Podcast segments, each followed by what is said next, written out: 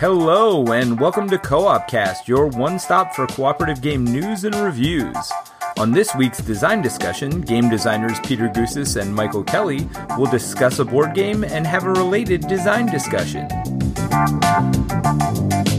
Hi, I'm Peter, and I'm here with Mike. Hey, how's everybody doing? They are doing fantastic. I'm going to answer for them because they can't answer for themselves. I guess that is a good point. Why ask a question of an audience that cannot speak back? You know what? I'm sure at least one or two of them were sitting in their car going, I'm doing very good, Mike. Thank you for asking. That's a little disturbing, though, so I don't know how I feel about that. Well, you know, we've just crept into these people's homes and lives without them really realizing it. By the way, I'm feeling a little bit of podcast fatigue because we did our regular podcast 2 weeks ago. I was on with Steve for the Gloomhaven versus Sword and Sorcery podcast last week. We had our very first YouTube live video event this past Tuesday. And yeah, I've just been, I feel like I've been talking podcasts a lot. It's great, but it's definitely a lot of work. Yes, I wish I was there for all of those events. I have certainly been there for, I guess this will be my third out of the fourth, though, although I did sneak in a little bit late for that Q&A yesterday.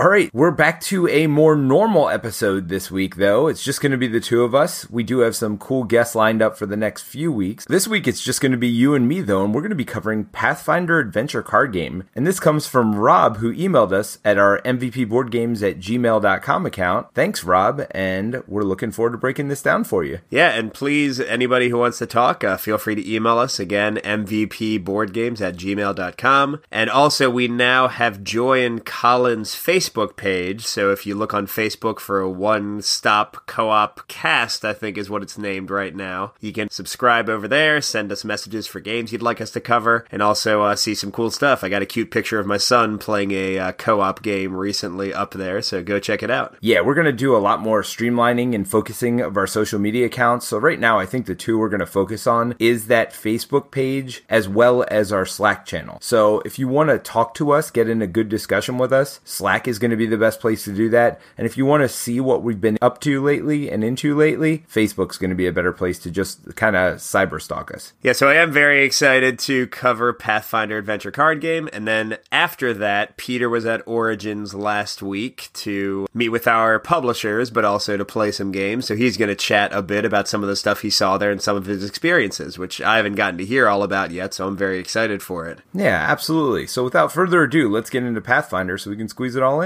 That's right. So, Peter, why don't you tell us a bit about the theme, and then I'll talk about the play of the game. All right. So, for those of you who are not familiar with Pathfinder, it really was a branch off of Dungeons & Dragons 3rd Edition. It might have started before then. I guess you have more familiarity with the RPG system than I do. But I'm pretty sure you're right that it's 3rd Edition, because 4th Edition went into like a much more board gamey set of powers that you could use different amounts of times per day or per encounter. So, I think Pathfinder was trying to fight against that and keep it a bit more classical, which is interesting because 5th edition Dungeons & Dragons goes much more back towards a 2nd and 3rd edition kind of a feel. So I'm not entirely sure why Pathfinder needs to exist now, but hey, I know a lot of people enjoy it. I've certainly played the RPG. I think you played in that game too, right, Peter, the time we played Pathfinder? Yeah, absolutely. And it really is Evolution 3.5 of Dungeons & Dragons is what a lot of people call it. So the reason I bring this up here during the theme is it is very much a D&D themed game. Most of the monsters you'll recognize from D&D, the classes you'll recognize from D&D. The RPG really split directly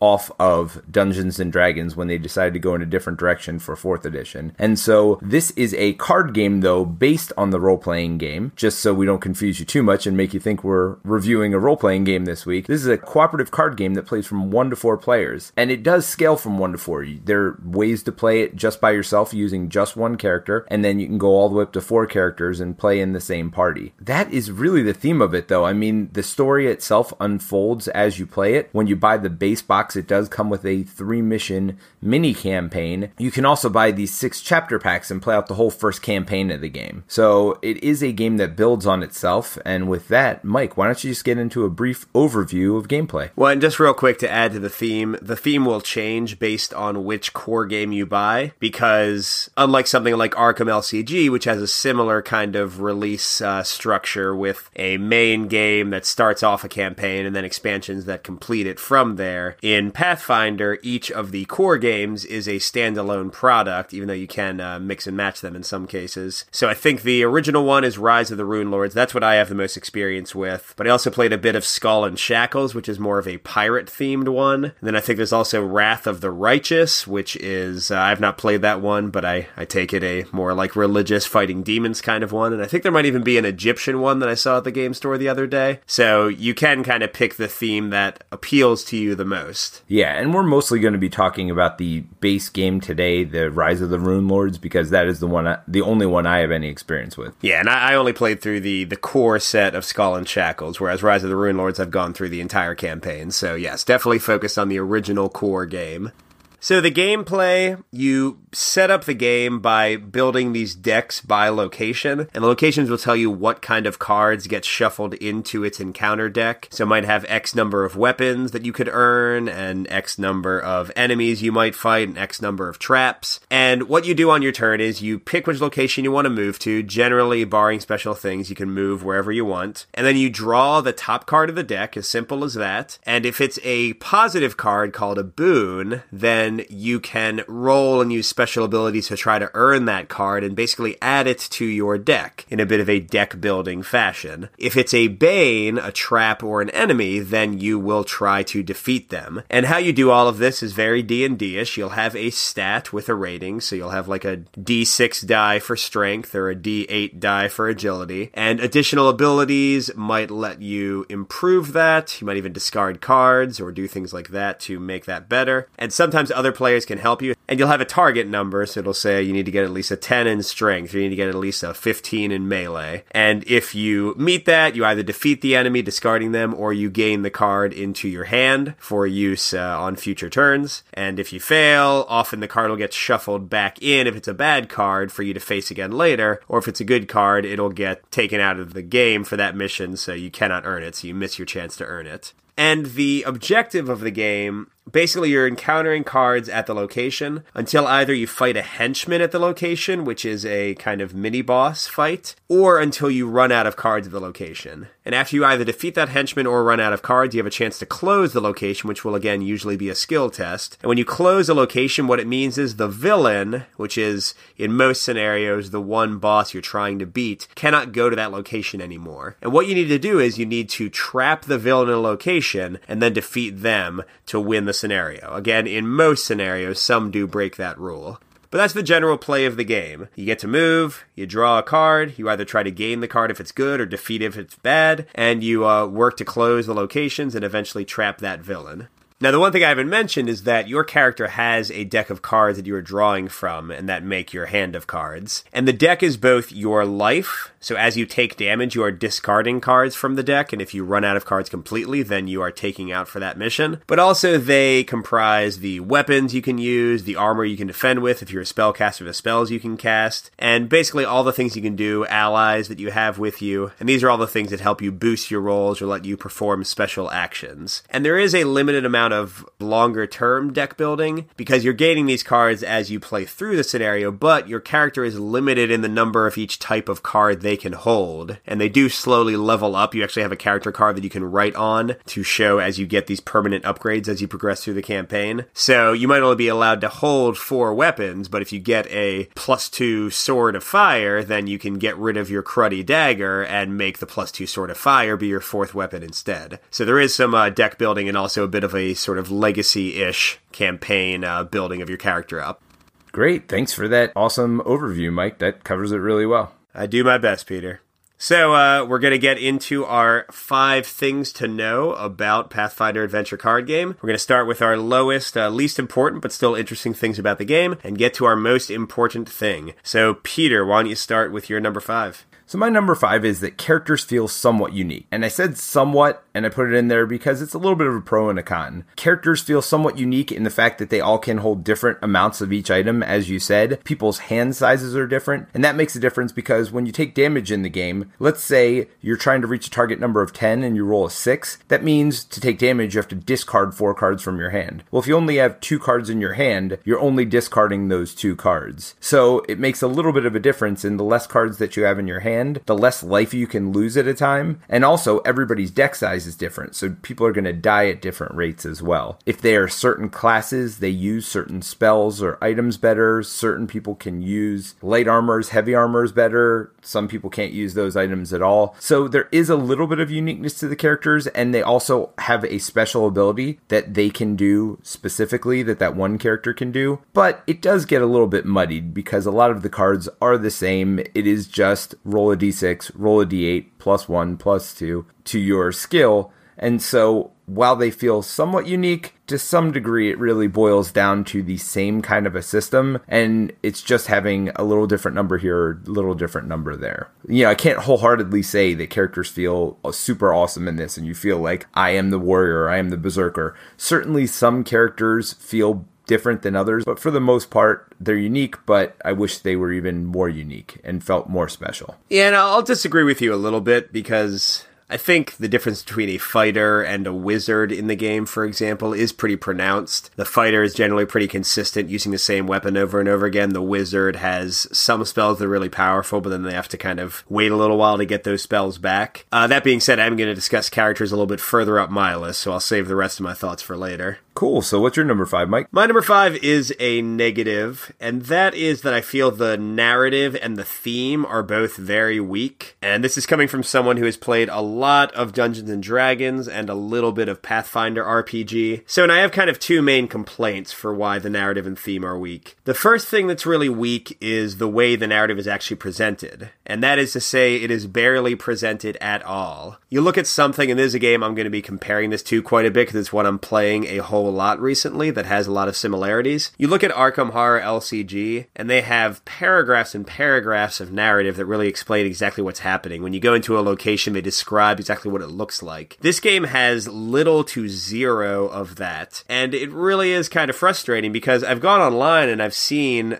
these adventures are based on actual adventure paths in the Pathfinder RPG, and in the actual adventure, they have all this backstory that explains who these villains are you fighting and why you're doing it, and everything kind of makes sense. An interesting thing to note is that the app of the game does have a much better narrative. It has dialogue that explains all this stuff, but if you're just playing the physical card game, you lose all of that, and there is basically no theme whatsoever. Besides having a guy's name, you have no idea what's going on or why you're doing anything. The other critique I have of the narrative and the theme is that it actively encourages you, the gameplay encourages you to do stuff that is totally not how an RPG works. The big things I'll point out is that you are actively encouraged to split your party up among multiple different locations, except for a few characters that have support powers. And, you know, everyone knows in RPGs that splitting your party is the kiss of death, and it's something you never do. But here, it is very rare in a 3 or 4 player game to ever have, like, characters together much, which is just totally un-RPG for me. And the other thing is, there's very few mechanics where, and actually pretty much none, where somebody can step in for somebody else. So it's really frustrating when you do have people at the same location. Let's say the fighter and the thief are both in the catacombs, and the fighter is the one who happens to draw the trap, and the thief is the one who happens to draw the big ogre. And you have no way to kind of like sub in for each other and help each other out with tests, even though it would thematically make sense if you were there together that you could. So you really feel like solo adventurers kind of running through your own hallways, which again is something that has never happened to me in any of the RPGs I've played of this theme. So looking for kind of a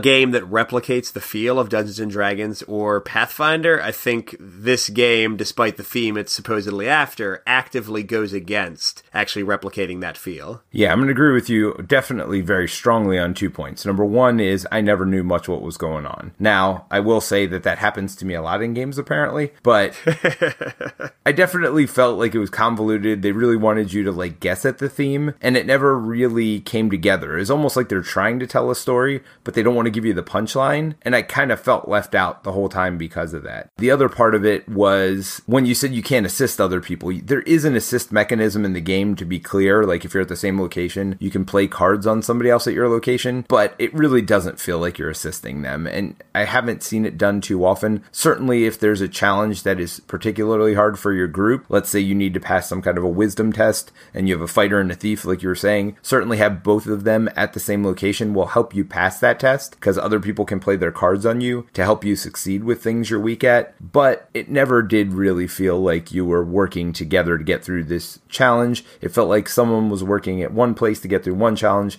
somebody else was working at someplace else to get through another challenge. You really did need to split up so you could temporarily close those locations. So all the things you said, I totally agree with. All right, well, what's your number four, Peter? All right, so my number four is the chapter system that the game deals with. And I thought this was actually really unique and clever. So you start the game at the basic level chapter, and you have basic level enemies, and you have basic level items. And as you go through the certain chapters, as you get to chapter 1, you're going to add level 1 enemies and level 1 items into your decks. And as you go to level 2, some of those basic things will go away, and you're adding level 2s in. So unlike a game like Harry Potter Hogwarts Battle, where you just keep adding and adding to the main pool of cards, in this game you're not only adding cards, but you're also taking them away. And I thought that did a really good job of giving you a sense of progression throughout the game. You weren't just getting the same items and the same monsters over and over. They leveled up as you were leveling up, and I thought that was pretty neat. That's a good call. That was in my honorable mentions. I do like the numbering system, and some cards will base their difficulty on what number you're on, and some will not. So it does have kind of a cool mix of difficulties in those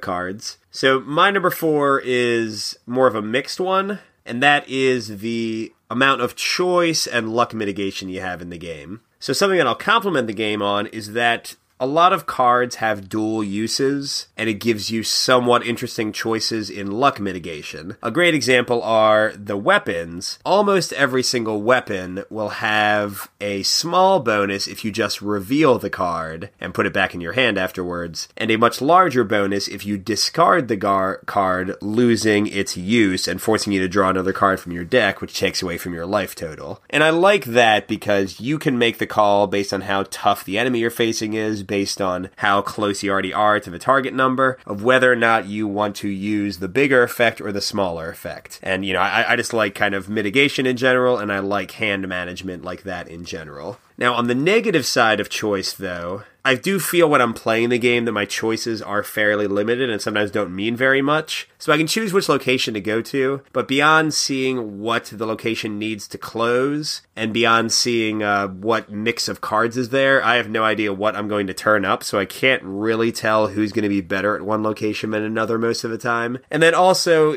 in the majority of cases, it'll be pretty obvious how you'll tackle each thing you face. So if I'm a warrior and I have a sword in my hand, I'm going to use that sword on every enemy I fight. If I'm taking damage and I have armor in my hand, I'm going to use that armor and that damage. So although I do like the luck mitigation choices, I feel like they only come in for those big rolls a couple of times every mission, like especially when you're fighting the villain, whereas most of the time I don't feel like I'm really making very many interesting choices in the game. Yeah, no, I'm going to get into a lot of that coming up on one of my further points. So my number three is probably the biggest negative I have with the game, and to be fair, maybe it should have been higher up on my list, but I think you mentioned this earlier, and it's certainly something I've heard a lot when you hear people who are negative on this game. This game really feels like you move to a location, you flip over a card, and you see what happens. And this was also one of my biggest complaints about Seventh Continent. Now, I'm not going to get into that here, but basically, I felt it was very similar, where you're just moving someone, you flip over a card,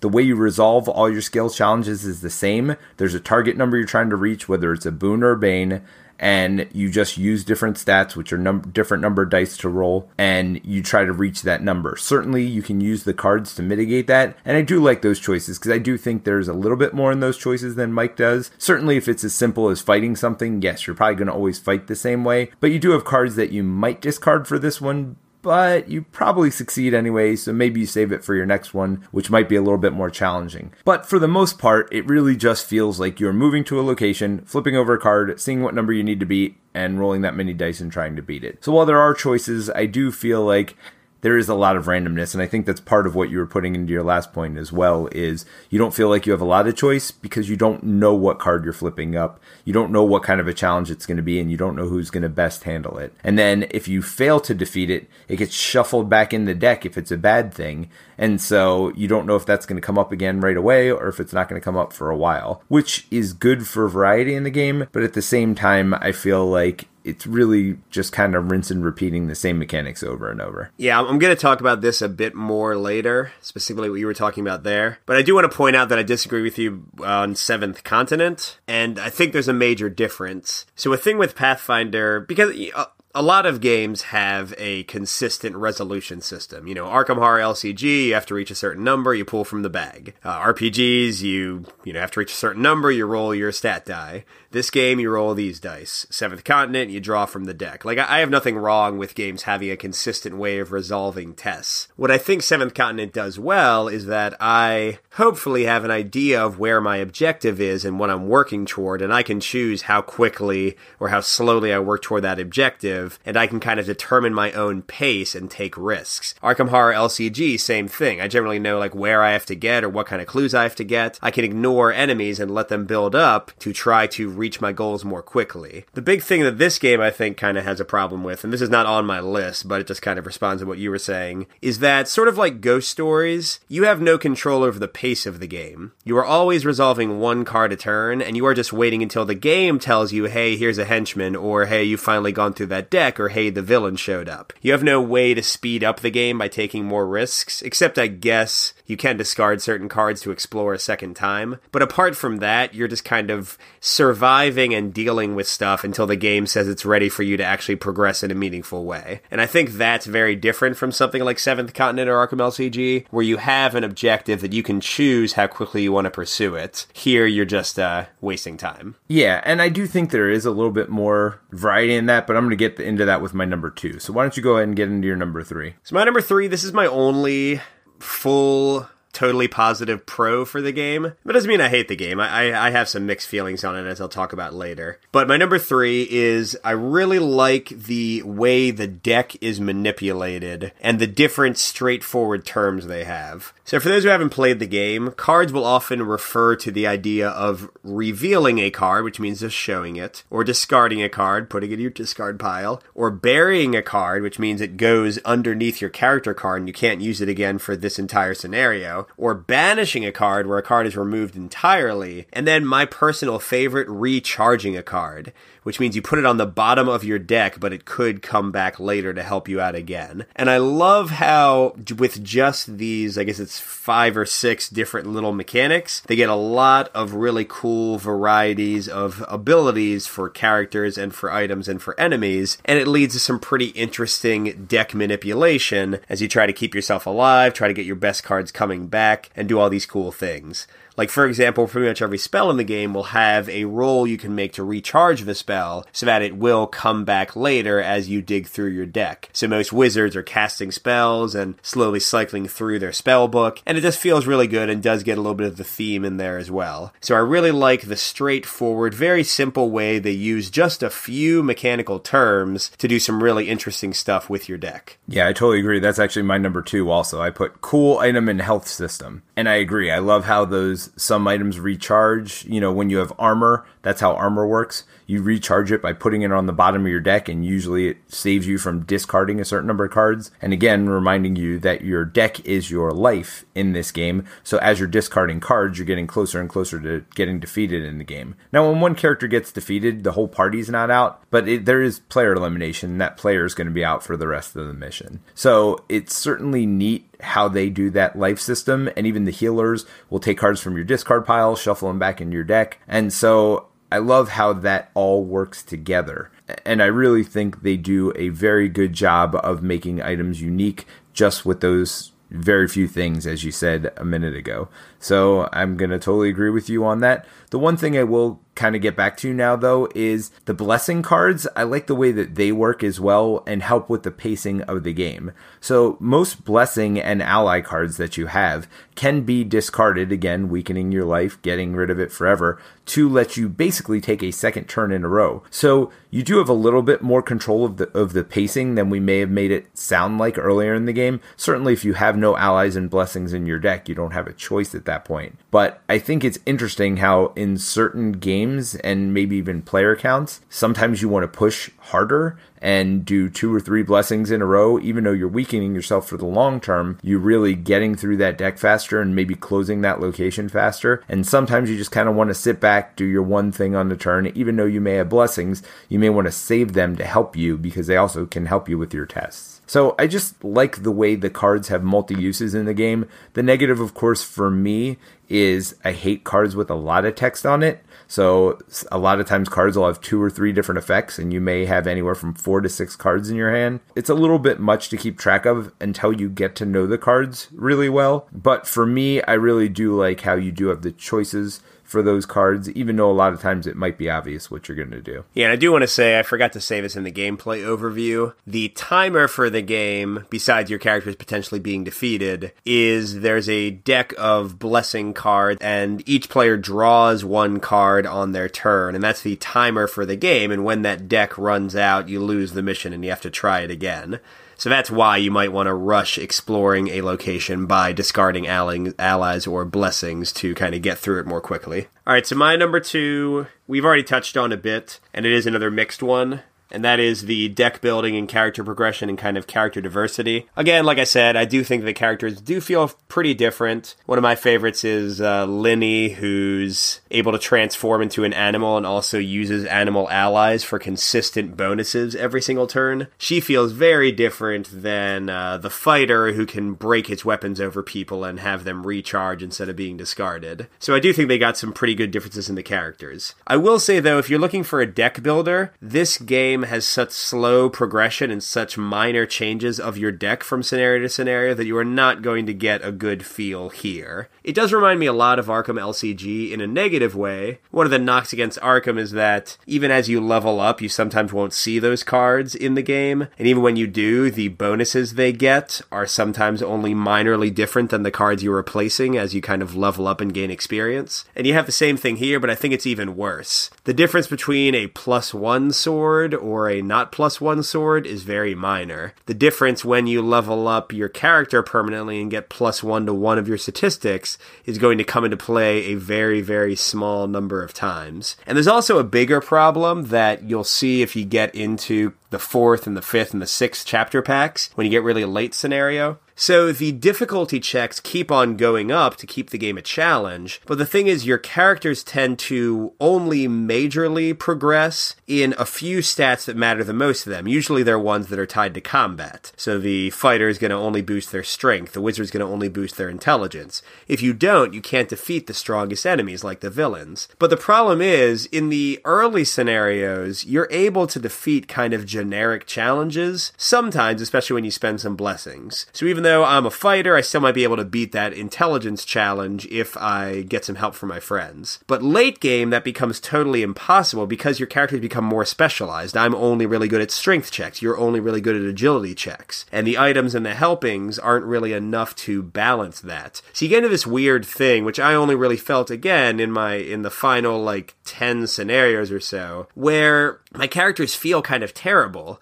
Because anything that is not focused on what they're good at, they fail at horribly. My fighter has no chance of dodging that trap. My fighter has no way to dispel that ghost. Whereas in the early scenarios, I feel like everyone can kind of be a jack of all trades if somebody helps them out. In late scenarios, I can be totally lost if I draw the wrong card. And again, it makes it more frustrating that you can't help each other out more and that you are at the mercy of whatever card you draw on top. So you're not going to see this as a problem until you get really late game into it. And by then, you've probably gotten your money's worth if you've played, 20 or 30 scenarios. But it is worth noting that I do think the game suffers a lot from balance issues for the characters as you get into the later scenarios. Yeah, no, that's a really good point that I hadn't thought about, but I totally agree. All right, so what's your number 1, Peter? So my number 1, and anybody who knows me knows that I love this mechanic, And it's not the best in this game, but it is something that I think this game brought to the genre, and a lot of games before it hadn't done.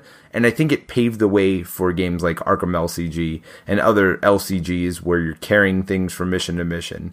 And that is, you know, you do get this permanent progression. Yes, it may be slow.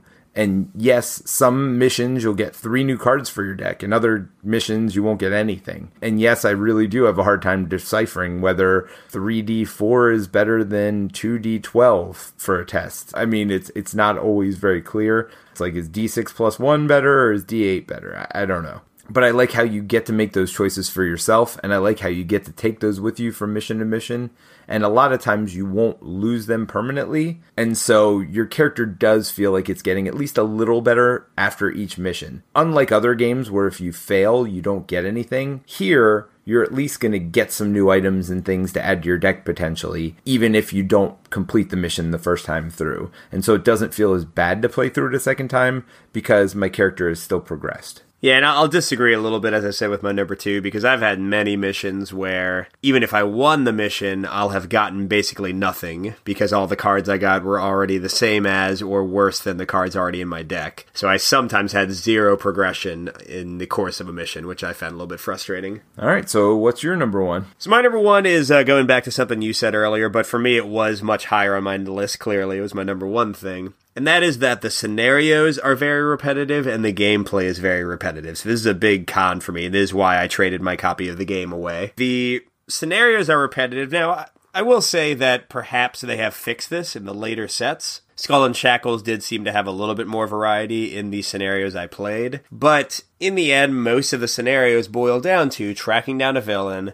and closing locations. And as I already said, I find that a pretty unsatisfying mechanic because it does just involve you waiting in some cases and not actually being able to really actively do anything. You just have to experience these cards. So I don't really love the scenarios overall, especially when I see great dungeon crawlers or games like Arkham Horror LCG that have amazing scenario design. I feel like this game is just really lagging behind in terms of like a narrative card game and what it can do. And then the gameplay itself, as Peter already mentioned, is pretty repetitive. I did say I don't mind resolution systems where like I have to roll a die or I have to pull a chit or anything like that, but this one has more problems than the average because most games will be a consistent thing. Like in Arkham Horror, the actual game, not the LCG, or Eldritch Horror, I roll a certain number of d6s, I'm looking for this number. Pretty quick to resolve. In Arkham Horror LCG, I pull a chit, I add it to my total, pretty quick to resolve. In this one, especially late game, you'll sometimes be adding 4 or 5 or 6 different dice to a roll, and they'll be of different types, so d4s, d6s, d8s, d10s, d12s, and you'll have to add them together to add up to numbers that are like 30 or 40, and again, this is late scenario, so it gets worse, but it takes a while. It is not a nice streamlined system, and again, it's a little bit odd because in the actual games that this is basing it on, like D&D and Pathfinder, generally everything's resolved with just a d20.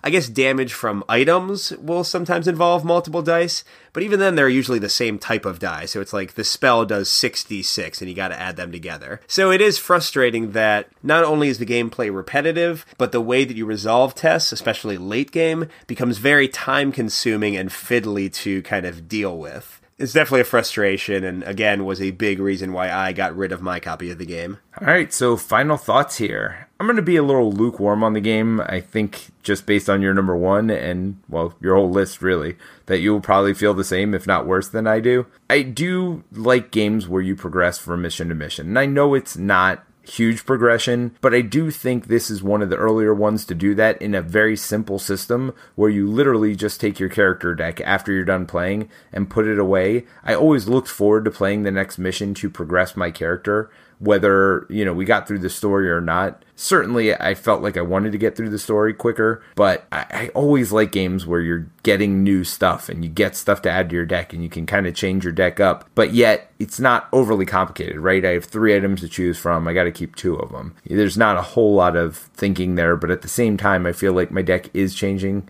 from mission to mission, but the repetitive nature of each mission, the repetitive nature of the quests, I did feel like I was doing the same thing over and over, and after a while it got old for me. So for me, it is a neat system. I'm glad that it came around because I do feel like it paved the way for Arkham and other LCGs that have followed afterward, or even just card games that have followed afterward. I think it's one of the first ones that had this progression from mission to mission, the easy save system. I mean, even something like Seventh Continent, I think owes something to Pathfinder and how easy it was to, you know, kind of build this thing and save it between missions. For that fact, if nothing else, it's pretty cool. I think a lot of the problems we had with the game show up later and after multiple repeated plays. So I do think it's a cool game to check out and certainly play through a couple missions of. Yeah, and I'll pretty much support everything you said there. I was super high on this game for my first probably 10 to 15 plays.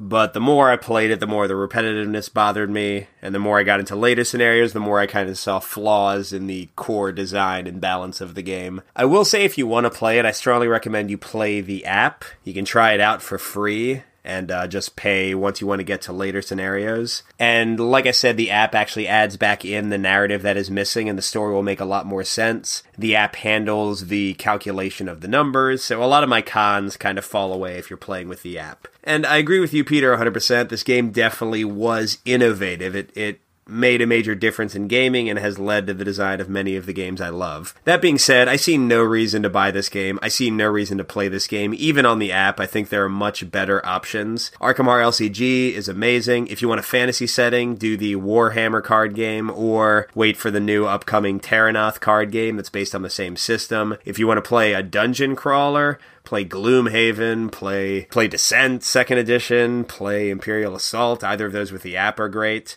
Or just play an actual RPG. I think this game has been overshadowed by the games that came later that are better designed. And at this point, I don't see much reason for anybody to have it in their collection. Sorry to be harsh, but I just think I think it's been replaced. I think it had its day. It made some great mechanics that others have built on and improved, but I think this game is too flawed when compared to its competitors to really be worth recommending. So I do not recommend this game. And again, for us, this is also mostly the first set. We don't know if some of the later sets have fixed some of the problems we've had with the game. Absolutely. And so maybe some of the more recent sets have changed some of these things, these negatives we're talking about. But we're mostly talking about Rise of the Runelords here today. Yes. So if you do know about much better gameplay that came out in the later expansions, feel free to let us know on Facebook or email us or find us on any of the social medias. And we'd love to hear about it, because I don't like disliking games, and I'd love to be proven wrong. At least for later games in the series. Again, I think Rise of the Runelords definitely has the problems we've discussed. And if you disagree with us, join the Slack channel and yell at us there. And there are a bunch of people that'll get involved in the conversation, both of us included. And who knows, maybe even Colin and Steve disagree with us. I'm sure we'll continue this discussion online throughout the week. Absolutely. All right, so you want to get into Origins discussion? Yeah, well, you're taking the lead for that, Peter, so tell us about some stuff that happened with Origins, and I will give my reactions or ask questions, but you were the one there, so I'm curious to hear. The first full day of the convention, I guess, was Wednesday for me, and I only ended up playing two games. I ended up playing Lightseekers, which is a collectible card game. I did a demo of that, and it was pretty fun. I mean, it's certainly modeled after games like Hearthstone, and that one is actually coming to digital implementation. One of the interesting things they're doing is you can buy physical cards, you can take pictures of them with your camera on your phone or whatever, and it will take that card and put it onto your digital implementation as well. And every card is unique. So if you had like an imp and another imp, even though they were the same, they would actually have different card IDs on them. So those two imps would be different. So you can't just take, 10 pictures of one imp card and get 10 versions of it. You need to take pictures of each of them. So that was kind of interesting. So what else did you play besides Lightseeker? So I played two games, one of which will be more interesting to our co-op audience, but I played a game called Ginkopolis, and this is not a co-op game. You would actually probably totally hate this game. Well, let's hear about it then. And I mean, there is a theme to the name, I guess. You're like, this ginkgo tree is still around, and like you're building a metropolis around it. But let me tell you, there were no gameplay mechanics that had the Ginkgo tree in there at all. I really don't know why it was part of the name of the game. But it was very, very Euro in its mechanisms. Do you at least feel like you're building a city? Because that would be okay. Yeah, you kind of feel like you're building a city together. So there are basically these 4 different types of districts you're trying to build. It's really more of an area control, like you're trying to get sets of things together. There are 4 different colors, and you're trying to get like colors next to each other. And if you have like colors next to each other, you'll score based on the number of pawns on it, and it also depends on the level. So you can build outward like Carcassonne with this tile placement, or you can build up on top of other tiles that are already there. As you're building up, instead of putting 1 of your pawns on it, you put 2. And so then you look at all the like-colored tiles that are next to each other, so if there are 4 blue tiles next to each other,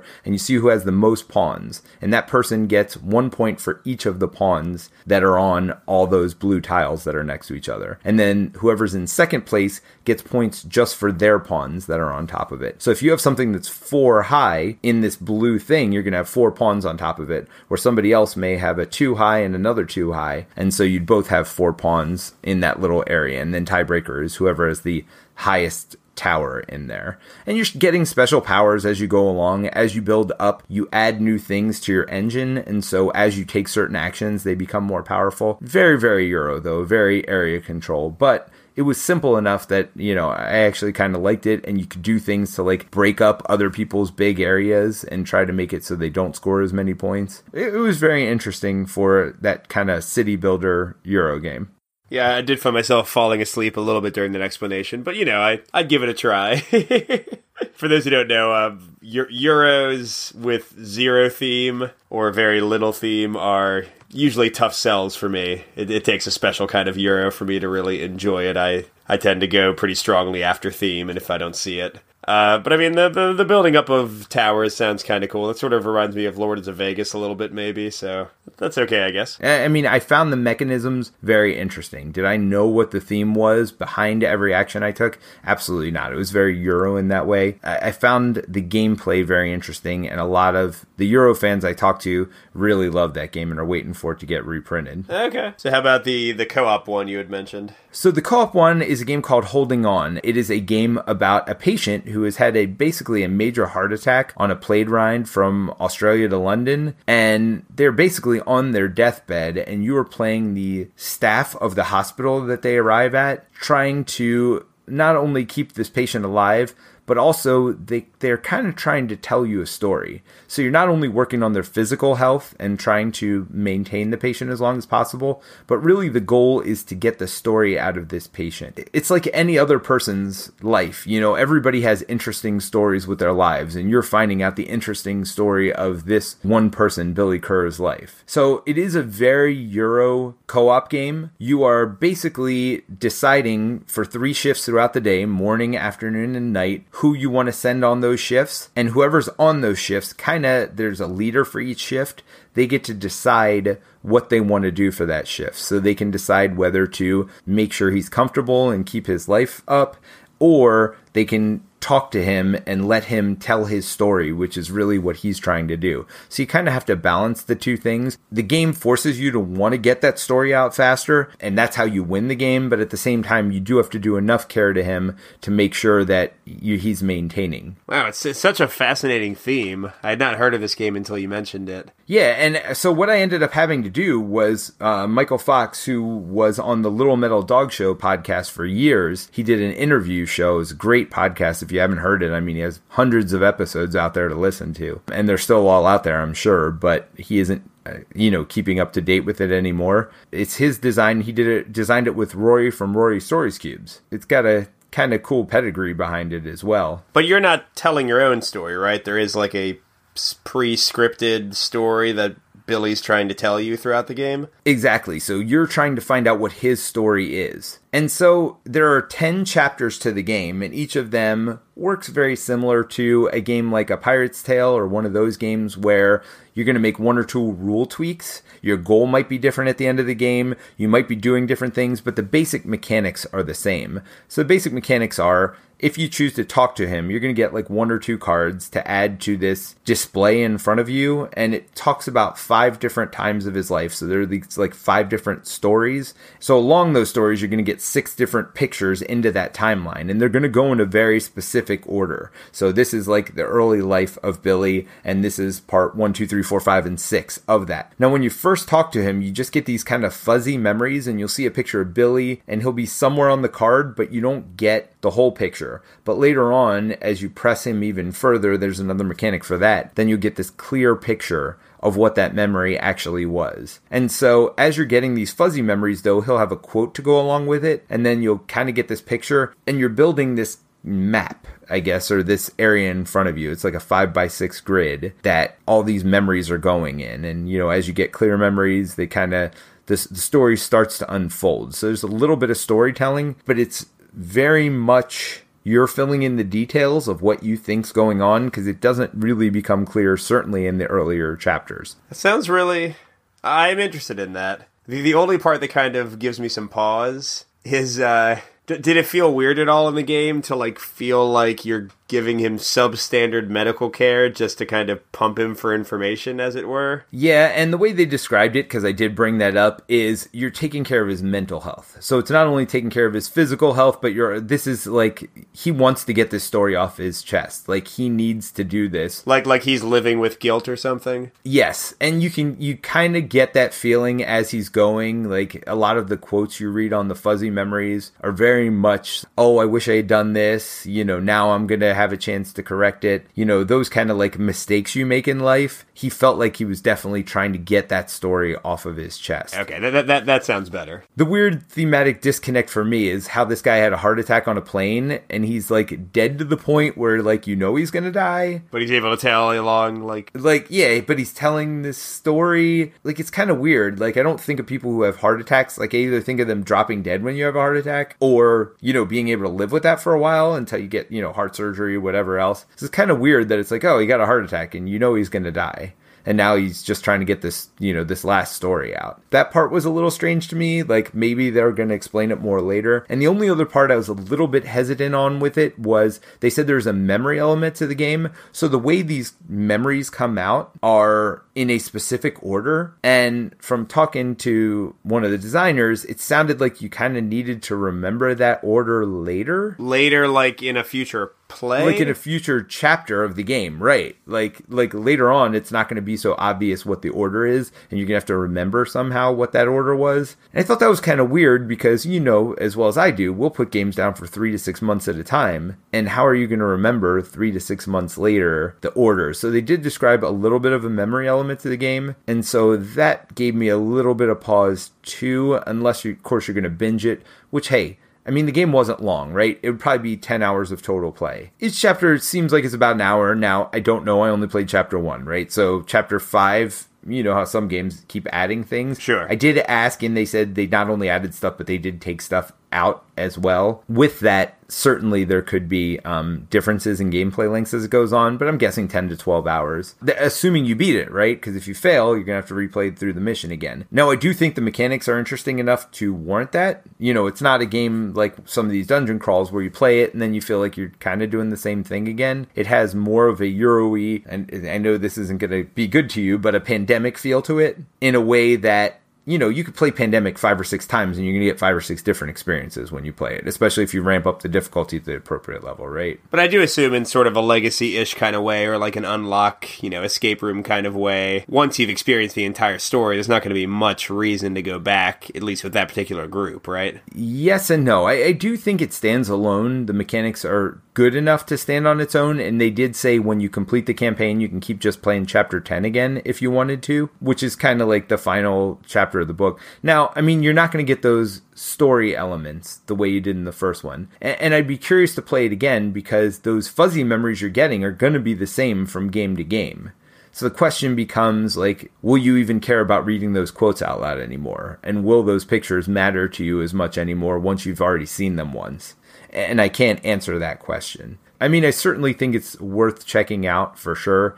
The buzz on the game was pretty good. Everybody seemed to like it that played it. And I liked it myself. I only played it as a two-player. It was just the designer and I. Before then, he was running two games, you know, with basically 8 people playing, 4 on each game. And everybody seemed to have a good time in those games. No, I'm absolutely interested in it. And, you know, for me, somebody who trades and sells games actively, it's not a big deal if it's kind of done after 10 plays. I mean, heck, we say this a lot, but how many games do you get 10 plays out of these days? Yeah, no, absolutely. I certainly think it's worth looking into. I mean, even A Pirate's Tale, like, that was a $50 game with a very cutesy part, you know, components to it, and I'm enjoying playing it and even replaying missions that we fail. You know, even though that's got a limited shelf life, I'm certainly enjoying every play I have of it. So something like this wouldn't bother me at all because I feel like it's the same kind of thing. Cool. Well, yeah, I'm excited about that. Do you have any idea when that's coming out for sale? SN this year. Oh, okay. So end of the year. So October, November timeframe. Yeah, well, I'll definitely put it on my list. That's very cool. That was the last thing I did, or last game I played. We ended up playing our most recent game with the publisher that night. They loved it. I mean, all the changes we've had to it, they were really, really happy with. Even some of the hesitations the developer had when we played it with him, he really enjoyed the direction we took with it and thought we made the right direction. I asked for feedback, you know, are we heading in the right direction?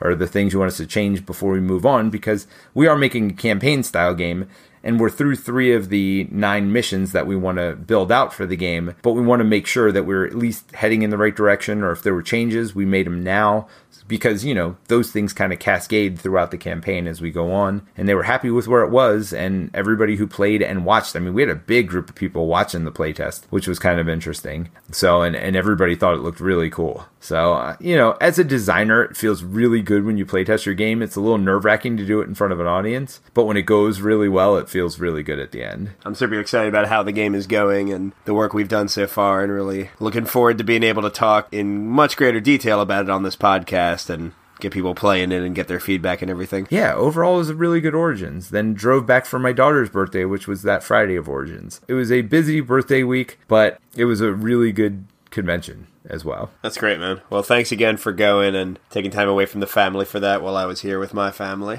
Yeah, and I mean, I hope this was, you know, interesting for people. I hope it was entertaining. I guess you got a second little review of Holding On there. Certainly not one of our deep dive reviews, but a little bit of insight on what I thought about it. Hopefully that was useful for everybody. Yeah, so everyone, thanks for checking us out, and have a great week, everybody. Thanks for joining us for another episode of Co-OpCast, your one-stop for cooperative game news and reviews. If you enjoyed this week's episode, please review us on iTunes. And while you're there, check out Mindless Faith. They provide our bumper music. Also, check out Colin on his YouTube channel, One Stop Co-op Shop. And follow us on Facebook at One Stop Co-OpCast. Finally, join our Slack group by emailing us at MVP Board Games for continued discussion on these topics throughout the week.